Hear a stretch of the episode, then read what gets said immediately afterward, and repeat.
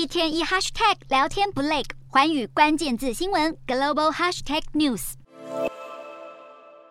超四大豪门之中的曼联在美股纽交所上市已经超过十年，这几年股价持续低迷。但在曼联老板格拉瑟家族打算卖掉球队之后，让曼联股价近一周上演大惊奇。今年以来，曼联股价原本一直徘徊在十五美元关口，十八号下探十三美元，甚至不及当年挂牌价的十四美元。然而二十五号曼联股价却一口气涨破二十美元大关，中场收在二十一点二一美元，写下三年来新高。一周内的涨幅更直逼百分之六十二，写下上市以来最佳单周纪录。分析指出，美国格拉瑟家族二零零五年。拿下曼联时，大部分的资金是举债而来，并且以双重股权保留绝对的控制权。但是球迷却不满美国老板只想靠曼联取得商业利益来还债，却吝于投资在球队的设备上。因此，格拉瑟家族传出想放手，让球迷纷纷叫好，甚至连曼联无预警开除明星球员 C 罗消息都被盖过风头。而今年五月，英国政府才点头准许另一大英超豪门切尔西，由俄罗斯富豪手中以约新台币一千五百五十五亿元易主给美国职棒大联盟道奇队股东波利牵头的财团，也让外界对曼联改价的情势乐观其成。但是流言也甚嚣尘上，包括曾效力曼联的前足球金童贝克汉被球迷敲碗是潜在买家，